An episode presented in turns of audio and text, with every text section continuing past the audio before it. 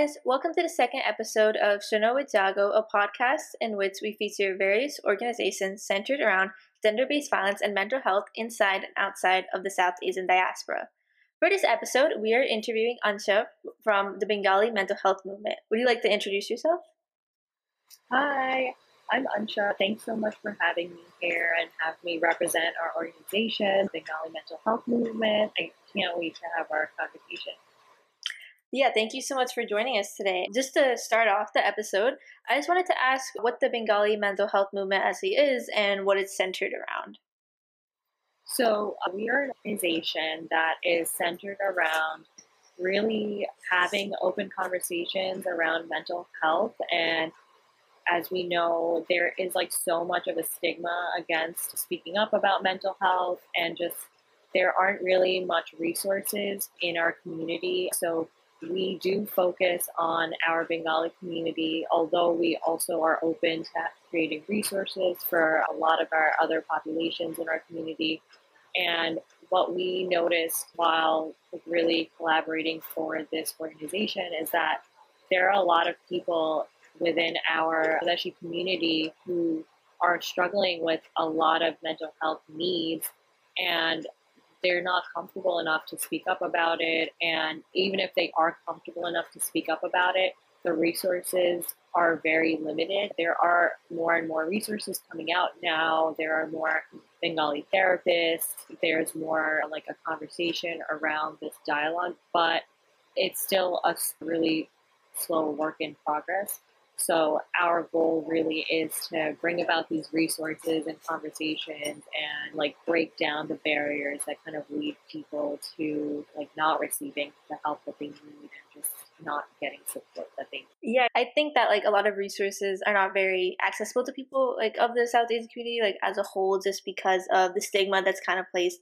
We actually we're talking about this with Jaago Hudson of how so much of the younger generation is kind of looking for an access to new resources for their mental health, but are often blocked by older generations that do not believe that it is necessary. So I think that having movements like these are incredibly crucial to normalizing mental health in our community. And this just kind of goes into like the founding of it, but how was this organization founded? What were like the roles that the founding members played when creating it? So, two of our founding members, they actually were just kind of like having a casual conversation one day and I think it came up with like a simple question like, "Oh, like I wonder like which organization I can like see like a discussion with or like refer someone to." And they realized we don't have any of these organizations for our community. So our two founders, Dazin and Ria, they were having this conversation. It was again, it was like so casual. I think they mentioned like they were on a train ride or something, and it was just like, oh, like who would we like refer for this topic, or like you know, do we even have a list of Bengali therapists that we could refer to, like even our aunts and uncles, our parents, or people in our community? And the answer was no.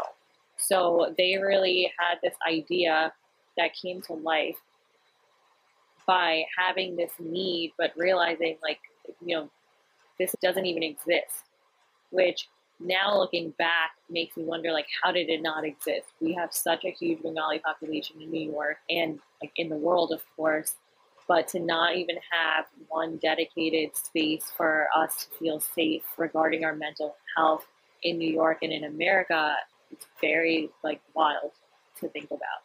Yeah, I agree. Especially like in New York and like different like states that are considered like a little bit like more liberal in a sense to not have like these kind of spaces. I think it just still shows like how much work is left in the community and how much more work we can kind of put into having these spaces.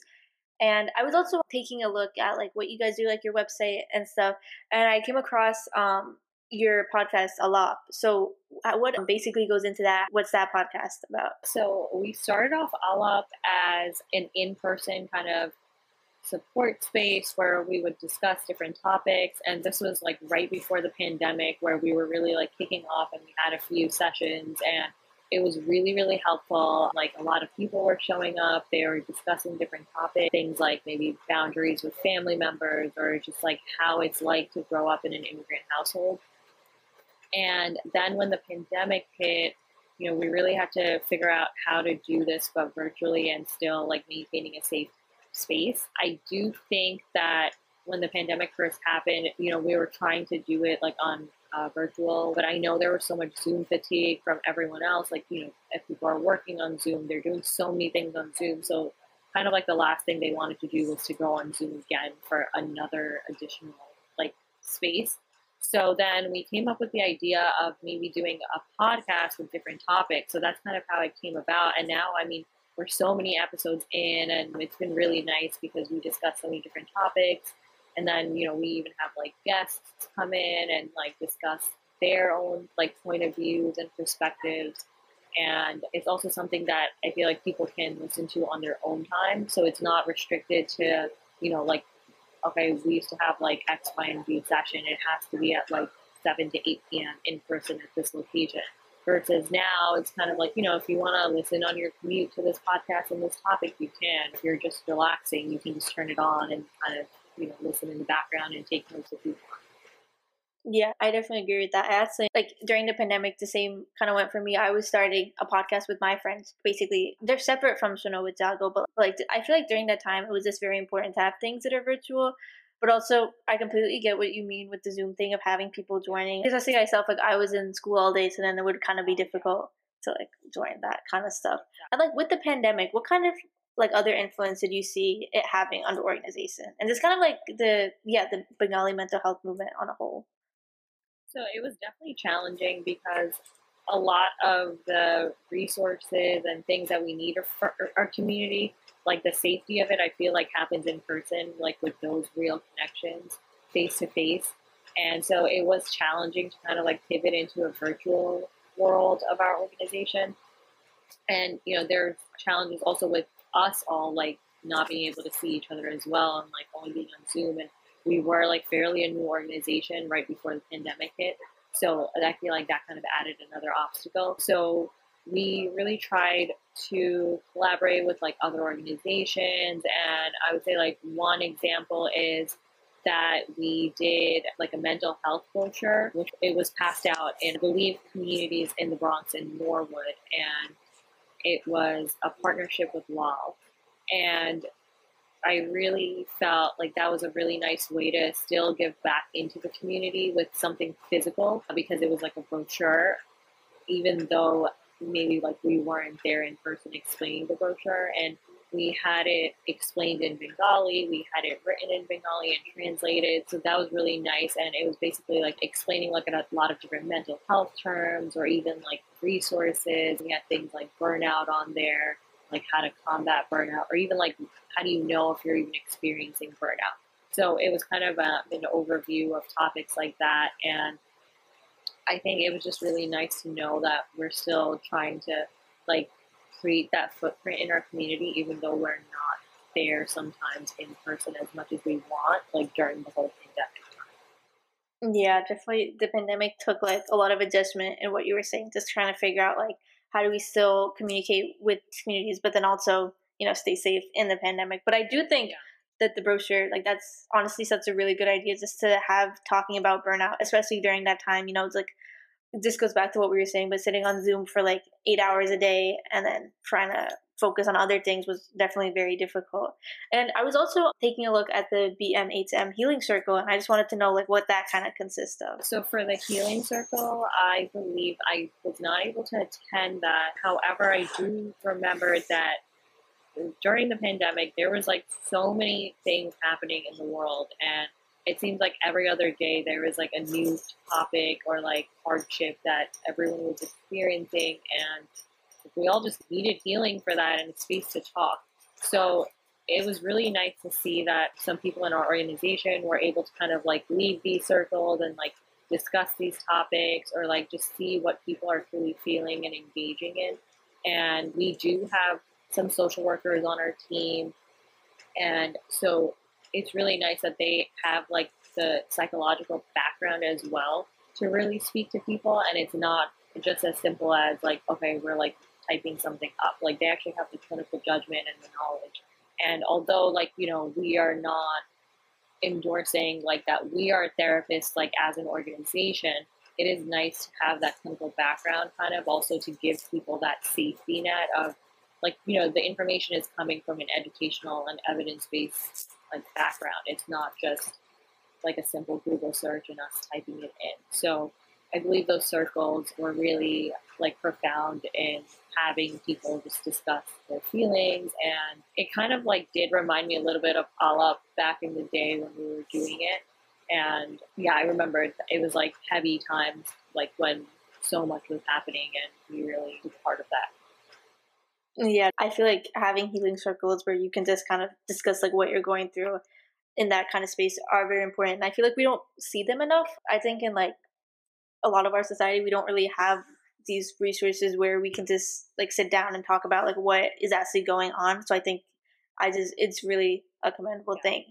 And I was also taking a look at the forms that you guys feature, a lot of like forms that you guys have. So would you mind uh, just like kind of going through like what those are and like how people can have access to those? So yeah, we have been trying to create like an extensive directory, different resources for our community. So like there isn't one compiled list outside of our like website and our organization basically. Like, you know, you can kind of go on like maybe Psychology Today or different websites and like Phil like speaks Bengali or Muslim or Hindu or uh, you know like you can filter as much as you want, but you still have to go out and do all those extra steps. There it really isn't a list that just has everyone there. So our goal really is to like add anyone that we can with all the like information there that's transparent also.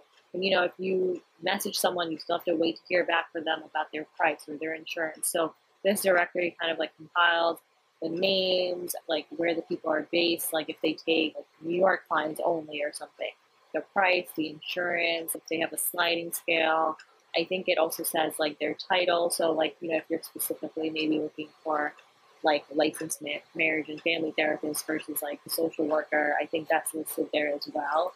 And we really try to get feedback also from the community to see if like this is helpful because like you know if no one's looking at the directory or if it's not helpful then you know putting it out there also doesn't make sense but i think we've gotten some positive feedback about like having an organized space we've definitely been like stressing this a lot but just having a like a space where people can have access to resources is just really beneficial and this is just kind of like referring to like the future of like the movement but what direction do you see the bengali mental health movement taking like what are kind of your future goals for it so our future goals are definitely to try to like be in person again and really like engage with our community on that personal level, like with like a face to face interaction. So we are trying to plan um, some in person events now that things are like a little bit more safe to engage in.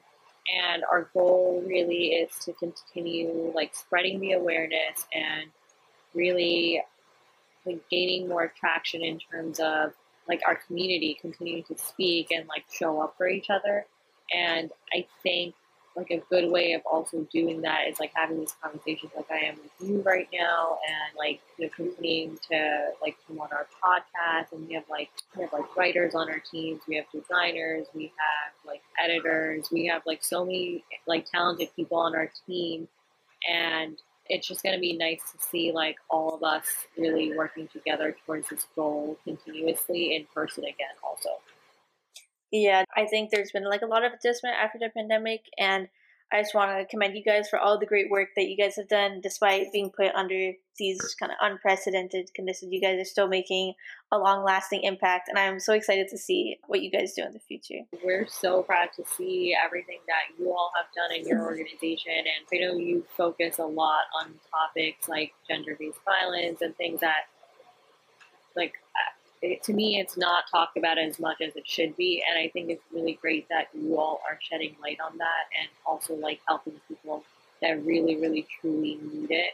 And they're so lucky to have a space like you for like a lot of the situations that they're in. Yeah, thank you. We're definitely all kind of doing this important work that should be talked about more, but unfortunately isn't. But hopefully in the future, we'll see more of a presence of talking about these issues. So, thank you guys so much for listening to the second episode of this series with the Bengali mental health movement. Definitely check them out and all the wonderful work that they do. We will link just kind of like their campsite bio and all their resources down below. And we hope that you all were able to learn more about the inner workings of this organization and stay tuned for future episodes.